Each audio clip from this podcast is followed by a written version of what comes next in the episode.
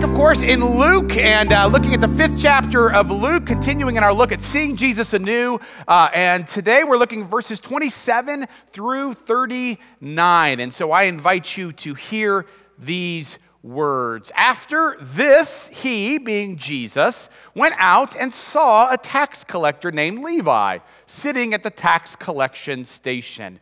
And he said to him, Follow me. And Levi got up, left everything, and followed him. Then Levi gave a great banquet for him in his house, and there was a large crowd of tax collectors and others reclining at the table with them. And the Pharisees and their scribes were complaining to his disciples, saying, Why do you eat and drink with tax collectors and sinners? Jesus answered them, Those who are well have no need of a physician, but those who are sick. I have not come to call the righteous, but sinners to repentance.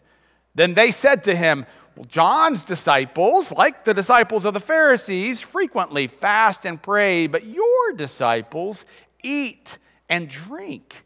Jesus said to them, You cannot make wedding attendants fast while the bridegroom is, bridegroom is with them, can you? The days will come when the bridegroom will be taken away from them, and then they will fast. In those days. He also told them a parable. No one tears a piece from a new garment and sews it on an old garment. Otherwise, not only will one tear the new garment, but the piece from the new will not match the old garment. Similarly, no one puts new wine into old wineskins. Otherwise, the new wine will burst the skins and will spill out, and the skins will be ruined. But new wine must be put into fresh wineskins, and no one, after drinking old wine, desires new wine, but says, The old is good.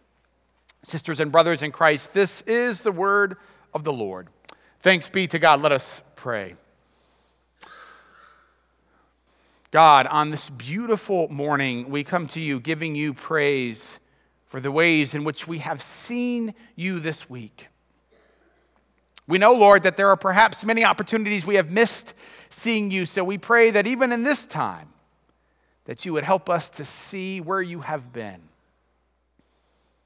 And we thank you, Lord, for the ways in which we discover anew your deep, reckless love for us. And I pray, Lord, that the words of my mouth Meditation of all of our hearts will be acceptable in your sight, O Lord, our strength and our Redeemer. Amen and amen.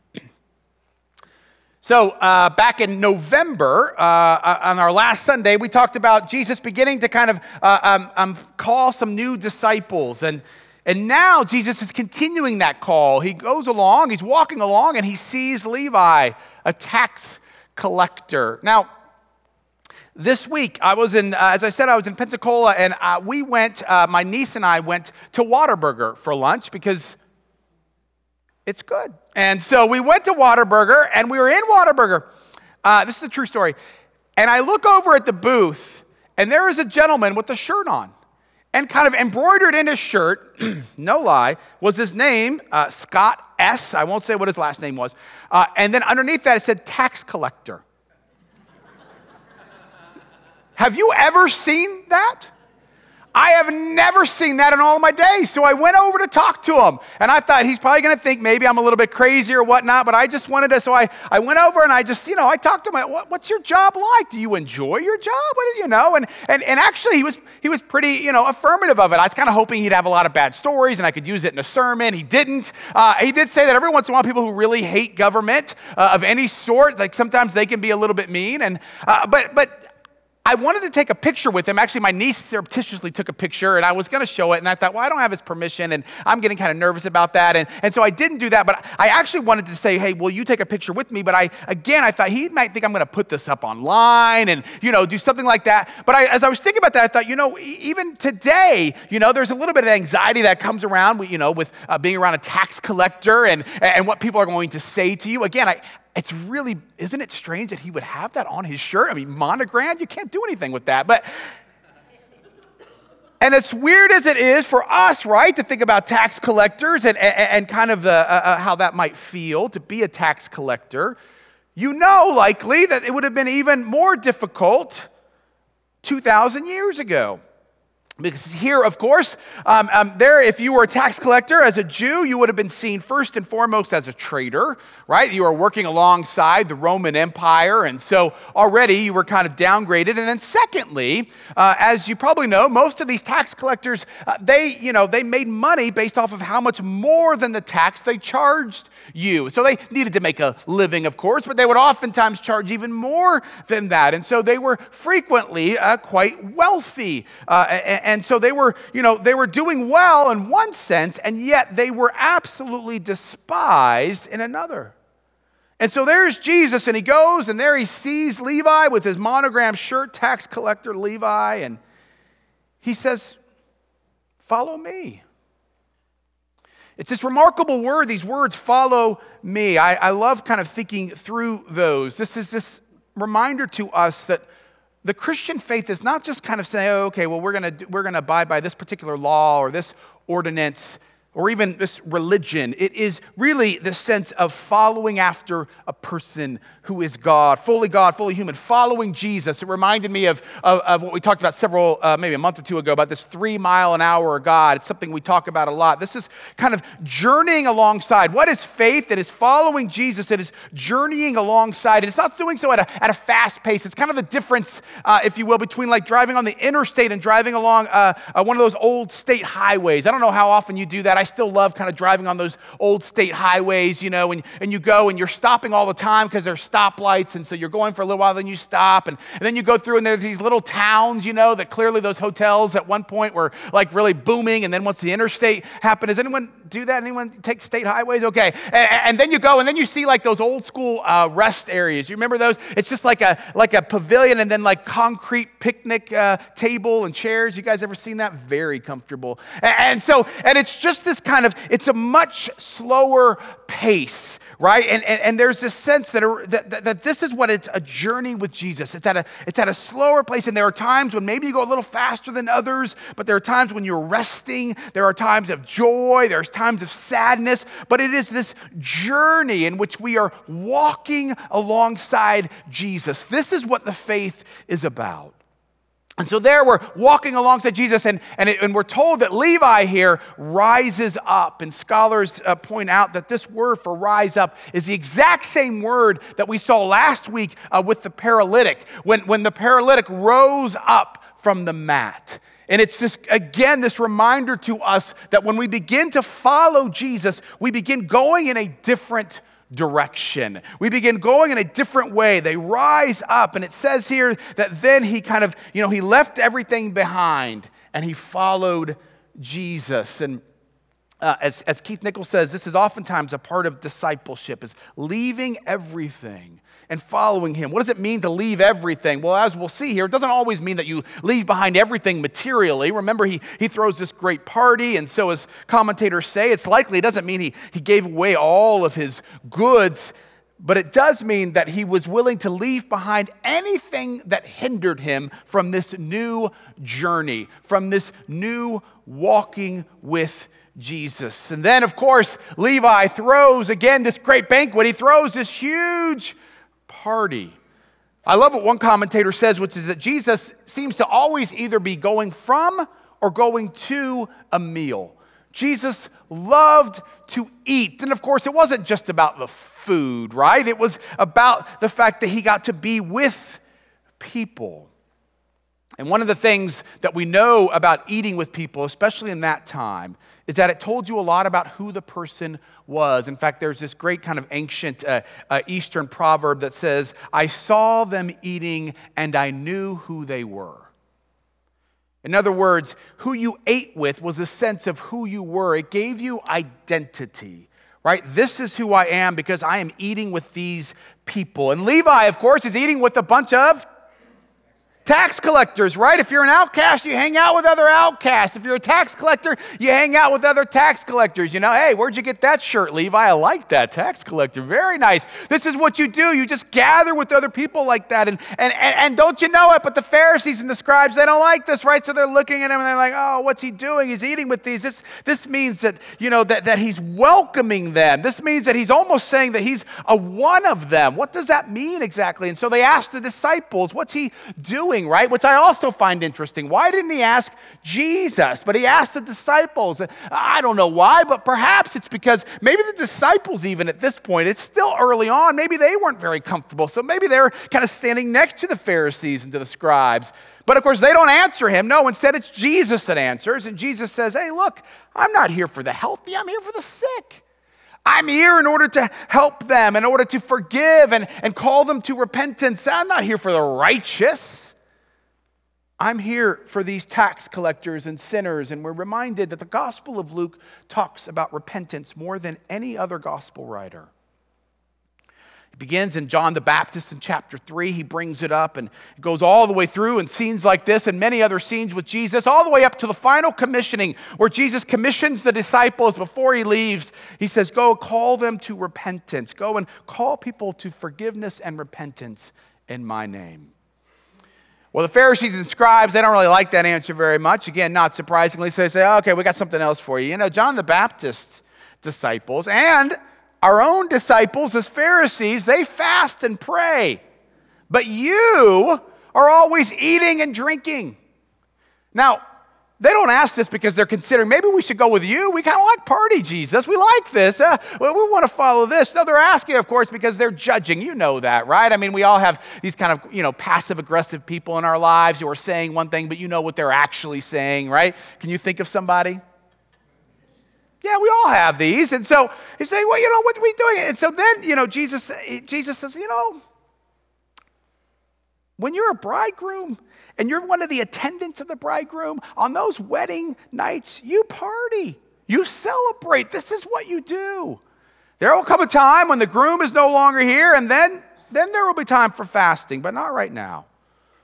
And then he goes on and he starts to tell parables about, you know, you don't, you don't sow new material on old material. You don't pour new wine into old uh, wineskins. And you know, on the one hand, these kind of parables say, you know, they're okay, I kind of get it. But on the other hand, it's hard, it's a little bit hard to know exactly what they mean. And there's a lot of kind of disagreement amongst commentators. How does this exactly connect? And some people think, well, it just means that they're reframing. Jesus is reframing things. So fasting used to be about repentance, but but now uh, this is uh, what they would say in, the Scott and Stan video. They they suggested now it means uh, uh that we're fasting in anticipation of the groom returning. Uh, others would say, no, no, no, no. It's about kind of just a whole new religion, that, that Jesus is just throwing away the old and, and bringing in the new. And others would say, no, no, no, no, this is, this is about old traditional parts of maybe worship and things like that, how we cling to, uh, to worship practices and we think, oh, this is the only way. But Jesus is helping us to see that there are always new, fresh ways in which God is working. And we don't really know for sure. What we do know is that when you have so many different ways to read this, you hold the interpretation perhaps a bit lightly.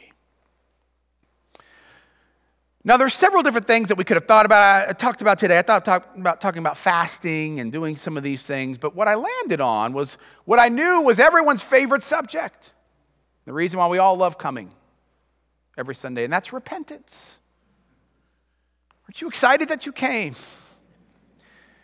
Repentance. Now, repentance, uh, I thought it was important for us to talk about. One, because Luke talks about it so often that it's good for us to actually give some voice to it. Otherwise, it, it seems like we're trying to hide from it.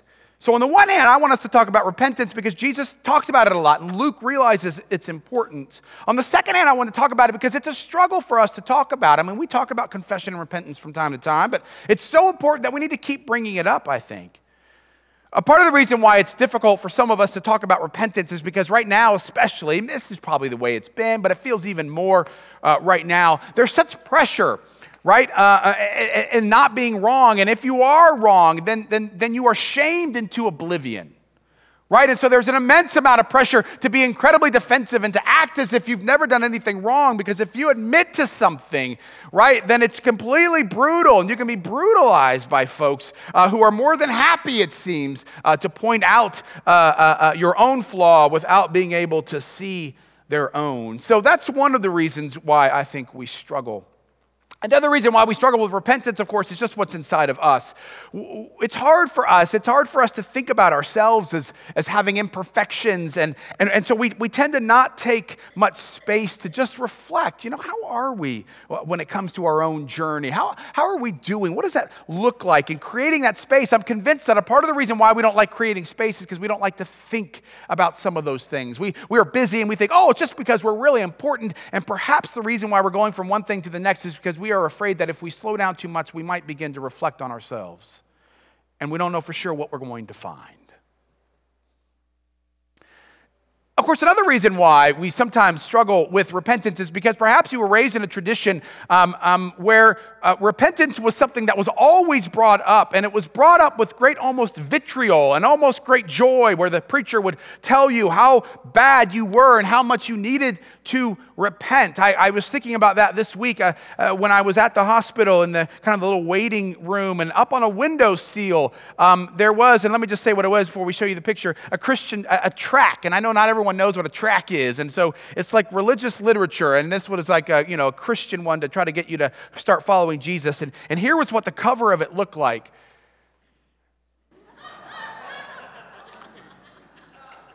I mean, who doesn't want to dive into that? Uh, and as you kind of began to read through it, um, um, it was really, it just got worse uh, from there. From the Grim Reaper, I mean, it was, it was very much someone else who kind of was reading it next to me was like, well, this is kind of fear mongering. And in many ways, of course, it was, it was, it was right. Um, um uh, uh, not it was right, but he was right. Uh, and so, you know, there's this, uh, I, I, I, sh- I think I should have thrown it away. I actually just left it there. Um, um, so, you know, and perhaps you were raised in a tradition in which every week, you know, you would, uh, you would hear from the preacher and, and, and, the preacher would tell you to come down and you needed to repent. And, I, you know, at times I went to churches like that. And when I was in college, I went to churches. Please take that down. And, and um, it's very nerve wracking. Um, and, and there, was an, there was always a sense of shame and, and, and fear, uh, you know, and, and, you would come down and then you would, you, you, know, you would be forgiven and, and then you would walk on, you'd feel good for a little bit, but then it wouldn't take very long until all of a sudden that shame and fear came back and the next week you'd be running back down uh, to the altar again. And it was just this, almost this constant cycle it seemed. And, and it seemed that really what you were doing, you weren't really necessarily running to something as much as you were running away from something, away from fear and shame and guilt. And there was no sense, in many ways, of being able to run to any kind of genuine forgiveness or hope. There's lots of reasons why we struggle with repentance. And one of the reasons it seems to me that we do so is because we don't start at the right place. And I think that's one of the things that we see in this passage that I think is really important for us to look at. See, at the very beginning of this passage, Jesus is walking along and he sees Levi. That word for to see here is a word, um, as uh, Stan uh, Johnson um, says, is, is the word from whence we get theater, and it's the sense of seeing beyond just the physical. In other words, it's the sense of really actually seeing the person that you are looking at, seeing beyond the surface and seeing the person as he or she actually is. One other commentator says it's, it's really kind of the sense of seeing um, that comes out of a place of deep love. So that when Jesus comes along and he looks, we're told at Levi, it's not a glance, it is looking at somebody deeply and genuinely seeing that person and loving them right where they are, right there in the middle of the muck and the messiness, right there in the middle of the depth and the darkness of whomever it is. And it's not saying, oh, okay, well, you know what? Do this and then come follow me. Clean up. Go in there, a little toothbrush, a little shower, then come and follow me. It's saying right now, right where you are, follow me. It is this sense of this Im- immense, deep love, this remarkable love that this is actually a part of what it means to repent. It starts not from saying something, I've done this, or here's where I've gone wrong. It doesn't start in any of those places. It starts with the loving God who loves us in a remarkably deep way. Trevor Hudson suggests that really It is only when you're in the presence of someone who loves you in this kind of unconditional way that you can then genuinely be honest about your own struggles. I, I, don't know about you, but when I'm criticized, maybe when you've been criticized, it is much easier for me to actually hear that criticism and to really discern it when I know beyond the shadow of a doubt that the person who is giving it loves me deeply that it's not about, you know, them being able to get one over on me or, or them being able to kind of, you know, get what they want. No, no, no. It is about the fact that this person looks at you or looks at me and says, I love you so much. I love you first and foremost. I love you. And in the middle of that love begins to say, and look, as a part of that, you begin to see, well, maybe if, if, if um, this is really love, maybe, maybe I should listen to what this person is suggesting. It's a completely different kind of love. It is a reckless love. I asked Jason, please, to sing this song for us as he did, this reckless love. There are those who have a real problem with it theologically. They think, oh, no, God's love is not reckless. That's horrible. I think that they're wrong. Because I think when you begin to look at like Luke 8, and we'll see that you have the sower who's just sowing seed everywhere, right? Not just sowing it like in those places that are nice and cozy and full of soil. No, no, on the rocks and the thorns. This is a kind of reckless love. Or in Luke 15, we'll see in three different parables, all one right after another. You've got the, uh, the, the, the, the shepherd who goes after the one when he has 99. That's reckless. The woman who looks for one coin, even though she still has nine. And then, of course, the famous story of, of the father who receives this young son even after he has squandered all of his wealth and he's been a good for nothing, and yet he runs after him. It is a reckless kind of love. And see, this is the kind of love that God has for you. And God sees all through everything. I want you to think about yourself in the worst place that you've ever been. And I want you to know in that very place, there is Jesus right there. And from the very beginning, when he sees Levi, he sees him for all that he is. I mean, this is hard for us to imagine. You know, I was, trying, I was thinking about uh, how oftentimes when we begin to date somebody and then we get married, and I was thinking about this even, you know, as I was at the hospital and seeing like these couples that were there for one another. That's a massive shift. You know, when you first start dating, you know, you think about that first date, you spend, you know, just hours thinking about what am I going to wear? You know, you spend all this time maybe putting on makeup or making sure that everything is just right. And, and you go and you're actually doing everything you can to hide the real self. And then the longer you stay married, right? All of a sudden, the breath, it's bad a lot. The hair's all, you know, either like cockeyed or it's just not there. You know, and, and, you begin to go through all of these things and all of these struggles. And if you were just to look at this and you looked at this, you know, maybe this, this young couple, you know, and they all look perfect and beautiful and, and everything is just right, you know, because they've dolled themselves up, or this older couple who just woke up in the morning and just everything is catawampus, and you were to look at these two and say, well, who do you want to be? You know who you want to be? You want to be that couple who are catawampus and everything is messed up. Why? Because this is a couple who's learned to just genuinely love each other and to know what is actually important. This is knowing the real who you are. And Jesus has this ability to do this from the very beginning. He says, I don't need you to kind of get all gussied up. He says, Levi, I want you to come just as you are, and that's how I love you. So, what happens? After that, of course, he begins to live this life of repentance. And what does that mean? It means a party. He throws this huge party, right? All of a sudden, then, there's this great excitement. And I love what Gerard Hughes says about repentance because he says, he says this. He says, when God in Christ says repent and believe the good news, He is uttering an invitation, not a threat. Do you hear that? You know, the, um, uh, the track, what was that? That was a threat. But here he offers an invitation, and we have this great image of, you know, here Levi's offering his invitation. Hey, I'm gonna have a party. What kind of party? It's a repentance party. And he says, Come one, come all. And it's this beautiful image of exactly what that party looks like. And this is what I want you to know. This is, uh, we oftentimes see this in scripture.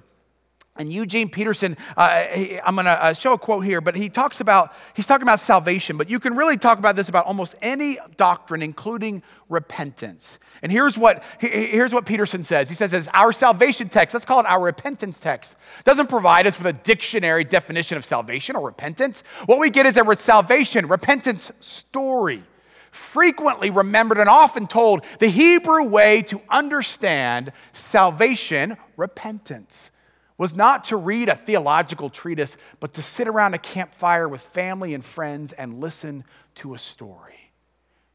You want me to define repentance for you? Here it is. It's like a story, it's like a banquet. It's like a huge dinner, and you've got this guy who's been greedy and always kind of thinking about himself, and all of a sudden he's the one handing you free drink, right? This is not, you know, this is not a cash bar. He's just kind of handing it to you. Free food, whatever you want. And they're gathering around and you're with all of your friends and you're, you're having a good time and you're talking. And, and there you have Jesus, the groom, and he's right there in the middle. And everyone is kind of gathered around. And it's this great hospitality. It's this huge celebration.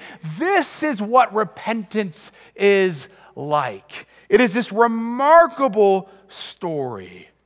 It's this remarkable party. Now, it is, of course, difficult for me to ever see, and I'll never for the rest of my life be able to see the words great banquet without thinking about ZPC and great banquet. Great banquet, of course, is this uh, celebration, you know, and, and there's lots that we talk about, but we're having another weekend coming up, and, and, and honestly, it would be uh, not good for me not to say something about it. And, and, and I was thinking about this celebration. And so I, I, I, texted out a couple of uh, folks I know who recently went through Great Banquet, or one of them recently went through, one of them went through a few years back.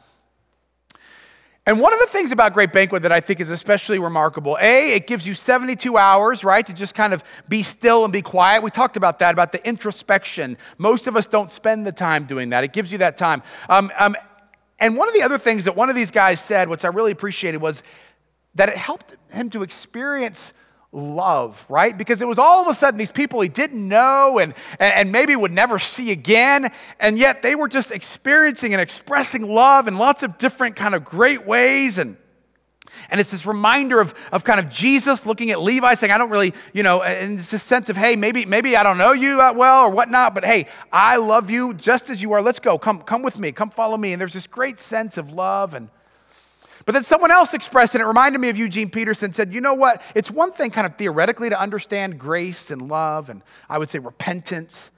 But it's another thing to, to, to really experience it uh, firsthand and to, to really be able to just kind of engage with it firsthand and to, to see it, not, not just a definition, oh, okay, this is what repentance means, this is what grace means, this is what love, unconditional love means. No, to actually literally experience it. But now here's the other thing that he said, which I found to be quite striking.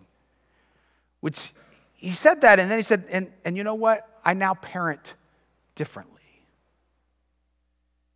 And see, that's one of the things I think is so significant when it comes to something like grace or repentance, which is that it's not just, oh, this helped my past and now I feel differently. No, no, no. It actually puts you on a completely different journey in the present and as you go forward.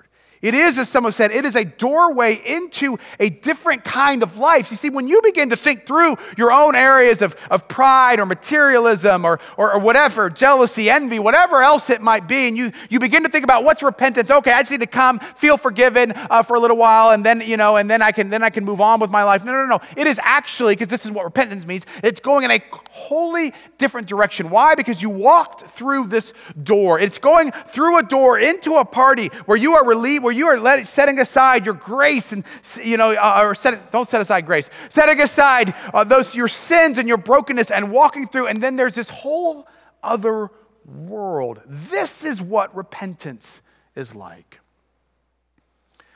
It was nearly impossible for me to think about this and not think about a story that a ZPCer told me that I've already told twice, but I love it so much, I can't stop telling it, even though I asked the person once again, can I say it? And if so, I won't speak of it again for three years. So, 2026, I'll bring it up once again. It was a story about the, this family of six who wanted to go on vacation many years ago now. And they were going to go down to Florida. So it was the mom and dad and the four smaller kids. So they make their arrangements. And this was before really kind of the time of the internet, so they didn't really know exactly what they were getting, but this is probably over the phone. They described, oh, okay, great. I, I, I know what this place is like. Okay, wonderful. So they, they, they head on down to Florida. They drive down to Florida. They get there and they walk into uh, this condo, and it is just one room with two queen beds and a little kitchenette. And they thought, oh, this is not what we wanted. We thought we were getting this great place where we could really just kind of spread out. And they were going to be there for a week. If you've had little kids or been around a little kid, or, you know, and, and if you don't have this experience, I can offer you mine. And, and, and, when you go into a little space, it's not that much fun for a whole week to be in this one little, like, basically small, you know, studio motel for a whole week. And so they're like, oh, this is not at all what we had thought we were getting. And, and then they looked, and not only that, but there was this door, right, that led to the next condo. And, and what we know about doors is that they, they, they don't silence noise very well. And so eh, not only then did they not have much space, but they were constantly having to tell their children, shh, shh, because they knew that the people on the other side did not want to hear all this noise. So they were mostly just outside all the time and they weren't able to kind of just relax at home, you know, and watch some TV and do some of those things. They've been there for six of the seven days. They got back late in the afternoon on the sixth day, and the little girl, she, she ran around the building to the other side, and they said, Where are you going? Come back. And all of a sudden, the little girl screamed out, Hey, this door over here has the same number as the door that we've been staying at. They said, What? So, sure enough, they went on around to the other side of the building and they tried their key and they opened up the door. And sure enough, there was this massive living room with sofas. And then there was this whole big kitchen. And then they looked, and there was the door. And of course, that door led to that little small place where they had been the whole week.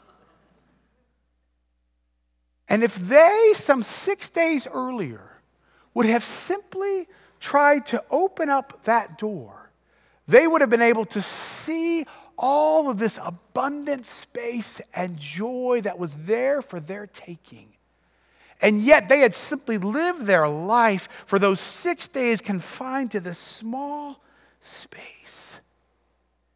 You see, I think when it comes to something like repentance, we end up living in this little small space because we, you know, we, we, oh, let's do a little confession here, a little confession there, or we just don't think about it. We don't want to push that door. We don't know what's on the other side. And so we just kind of sit in this little space.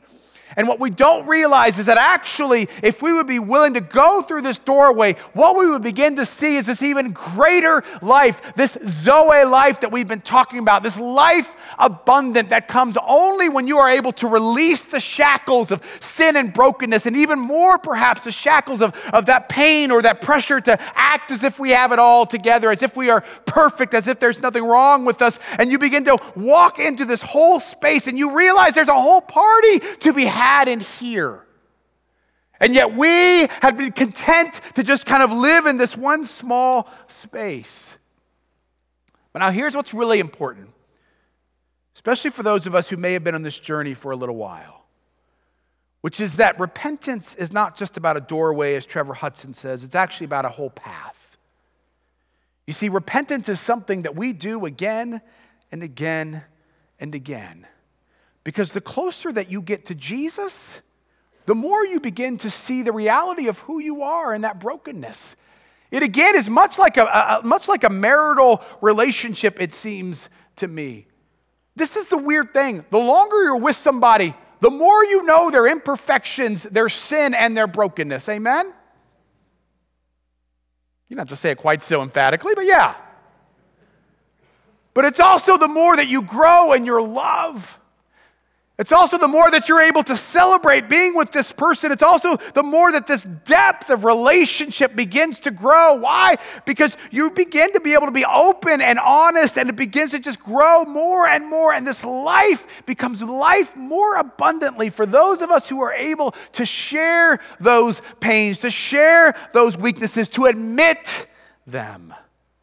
We then begin to see the party and the celebration that comes. Why?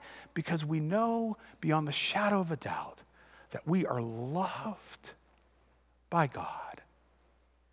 And the more that we begin to grow, the more that we begin to see the celebration that occurs when you meet the one who loves you right where you are and yet is not afraid to invite you into an even deeper life where there will be moments of pain, brokenness, to be sure, but you will also be going deeper and deeper into the celebration, into the party of living a life where you are loved and cared for, and where Jesus is offering you food and drink and grace and forgiveness. Life abundant. May it be so. Amen. Let's pray. God, we know that there is an abundant life. We know, Lord, that through that doorway of repentance and forgiveness, if we have the courage to walk through it, that you show us a way that is different than the world around us. In a world, Lord, where we do all we can, where we expend so much energy trying to defend ourselves. And for many of us, Lord, who try to hide from ourselves, you invite us to come through the door of repentance that we might experience this banquet, this celebration. So I pray, God, that even in this moment, even right now,